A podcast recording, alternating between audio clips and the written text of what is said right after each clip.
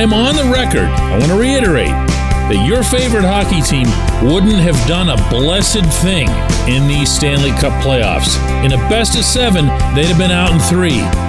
However, however, something else semi related to that that I'm gonna dare to bring up today. Good morning to you. Good Friday morning. I'm Dejan Kovacevic of DK Pittsburgh Sports, and this is Daily Shot of Penguins. It comes your way bright and early every weekday. If you're into football and or baseball, I also offer daily shots of Steelers and Pirates in the same place that you found this. Couple Stanley Cup playoff games last night.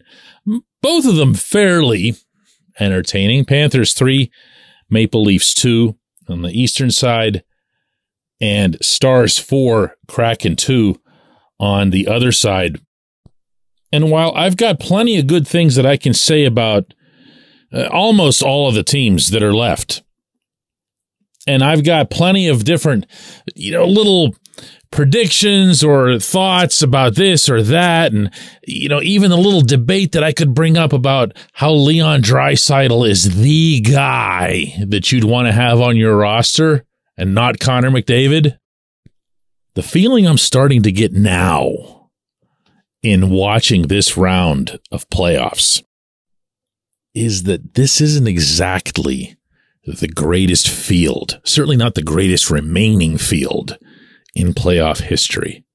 Everyone knows what the Bruins were, but everyone would also know from my phrasing of that sentence that they're now in the past tense. So they don't count toward judging how strong this field is. The field has eight teams in it. So if you would presume, just ride this with me, okay? If you would presume that the Penguins had had a competent, reasonably competent, not genius level, you know, not even like, uh, you know, very good general manager, just one who knew how to do the job from the years 2020 to 2023, then you could safely assume that the Penguins would have made gasp the playoffs this year, meaning they would have qualified. You also could safely assume that they would have gotten through a round of those playoffs, considering they almost made the playoffs with this GM and this GM having given away half of everything he had and screwing up the cap. And we don't need to go over all that again. If these Penguins had had even a just a decent, decent executive at the helm. Someone capable of going out and getting, it wouldn't even have to have been a third and a fourth line. It could have just been a third line because you can just cobble together a fourth line of various pieces and say, hey guys, go out there and kill the clock. You can't have two lines doing that. And that's what Mike Sullivan, of course, had to try to navigate this past season if you just get that, and if you just have an awareness, a casual, casual, like almost like expert fan level awareness of what's needed to win in this era of hockey, and you had gotten yourself just a couple of guys up front, a couple of guys on the back end who were more mobile and who had placed way more of a priority on the most important position in the game, then who out of these last eight teams would have scared you?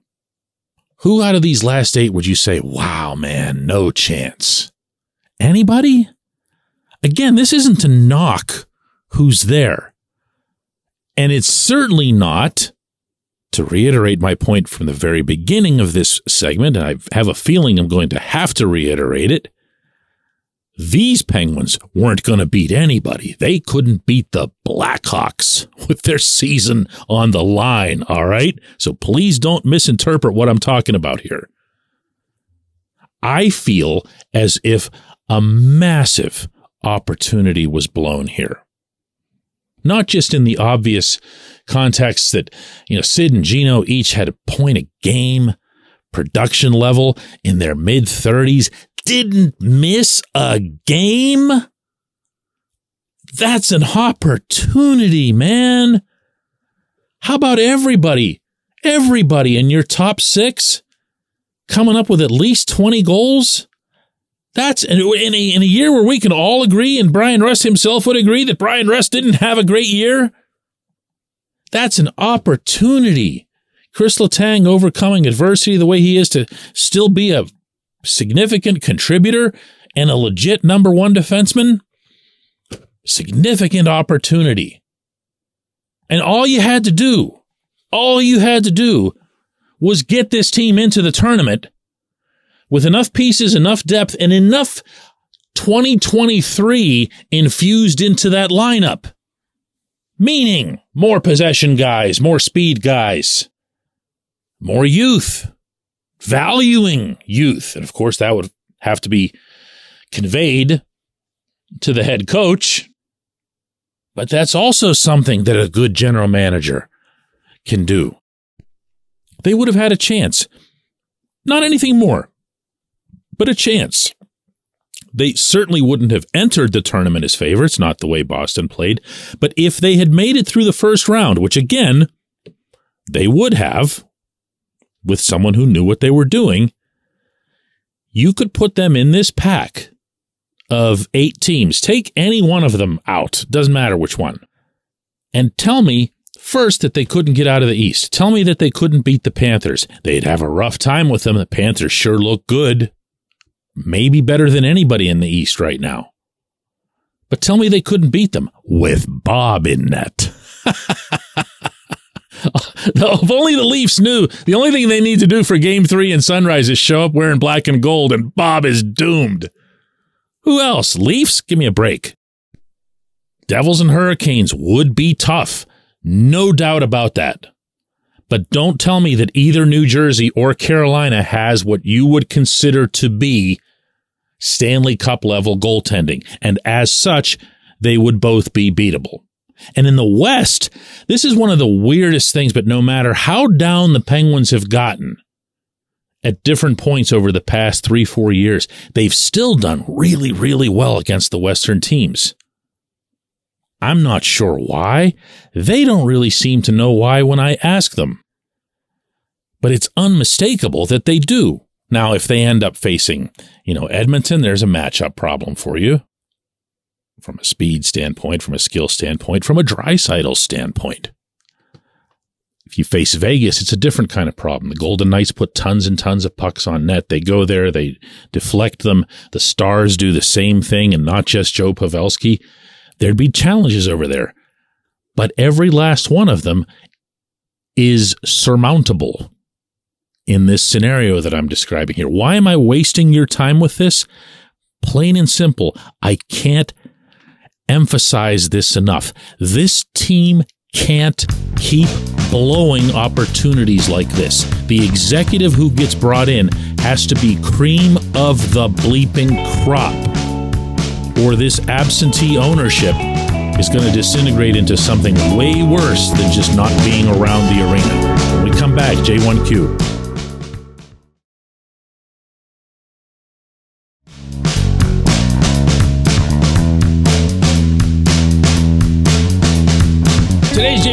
Comes from Terry Pfeiffer, who says, Hey, DK, a thought has occurred to me regarding Mike Sullivan and his using young guys in a lineup. If you think back to the Penguins' most recent cup victories, one of their strengths and what really helped them turn around the 2015 16 season was the way those teams blended the veterans along with the guys who were then young, who came up from the minors, like Bryan Rust, Jake Guentzel, Conor Sheary, etc. It was a great combo of veteran savvy with youthful energy. Why would Sullivan now be so reluctant to use the new crop of young guys? Is it because Sullivan was familiar with those guys, having coached them in Wilkes-Barre?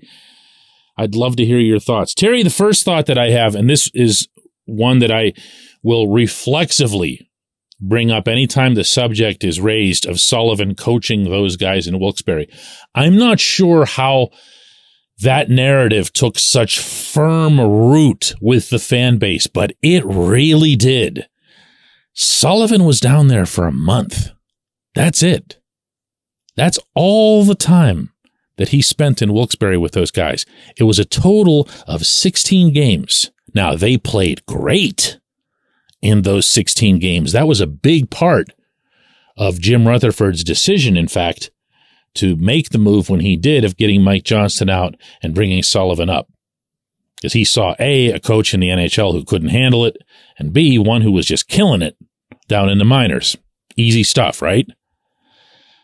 But the notion that Sullivan would become uh, emotionally invested, or however it is that the narrative goes in these guys at the outset of the 2015 16 season doesn't really line up with, you know, the amount of time spent there.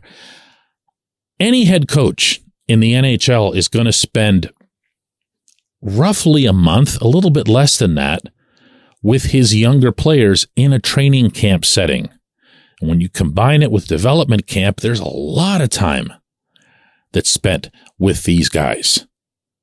So Sullivan has learned his young guys. He's gotten to know his young guys, and he'll be the first to tell you that in the early stages of any NHL training camp, as important it is to make sure that you're doing right by Sid and Gino and everybody else, the head coach and a lot of the assistant coaches' attention is on those younger players. Why? They want someone to jump up. They want someone to make the difference. When you go back to this past camp, the guy that Sullivan talked about more than anybody else, including the veterans at the time, was Sam Poulin. He felt that Sam had made big strides in his game. This is early in camp. That ended up not holding up. And the season didn't go the way Sam wanted, obviously, not on the ice and not off the ice. But it's not like Sullivan didn't get to know him. It's not like Sullivan didn't begin to have a relationship with him. Sam's been around for a while now. Sully knows him. So if you want the best answer that I can give you on this front, it's to go back over those names that you mentioned who came up for the 2016 playoffs and for the 2017 playoffs. And you left off a few others who came up and made contributions. They might not seem so big right now, but Tom Kuhnhackl came up and was a legit penalty killer for this team, was a contributor to those cups. Scott Wilson came up and he was the one more than anybody before he got hurt. It was a long term injury who got that pack going. He was the one that scored all the goals. He was the one who was getting the praise. I remember it like yesterday from, from Gino saying, wow, look at this guy. He came up and he showed what these kids can do. That was part of that process. But it wasn't because Sullivan was around them for a month in Wilkes-Barre. It was because they were good players. And the following year when Jake came up, it was because Jake was a really good player who didn't belong in the minors. There's not anyone in this system who is capable of that. I will occasionally myself advocate for someone who's down there. I like, for instance, what I've seen with my own eyes of Valtteri Puustinen. Then I look at his AHL numbers and I wonder if maybe my eyes are playing tricks on me. I like what I've seen of Drew O'Connor and his growth. I do wish the head coach had used him earlier and a lot more often and way more often than some of the veterans he's used. Look, I'm not stupid here. I do see what your general point is here, and you're right. He is guilty, legitimately guilty of not using younger players enough and not trusting them quickly enough. Okay, that's fair. But to just go back to that first season and say, well, it was because of that one month that he had with him, that's the part that doesn't line up with me. I appreciate the question. I appreciate everybody listening to Daily Shot of Penguins. We'll do another one of these on Monday.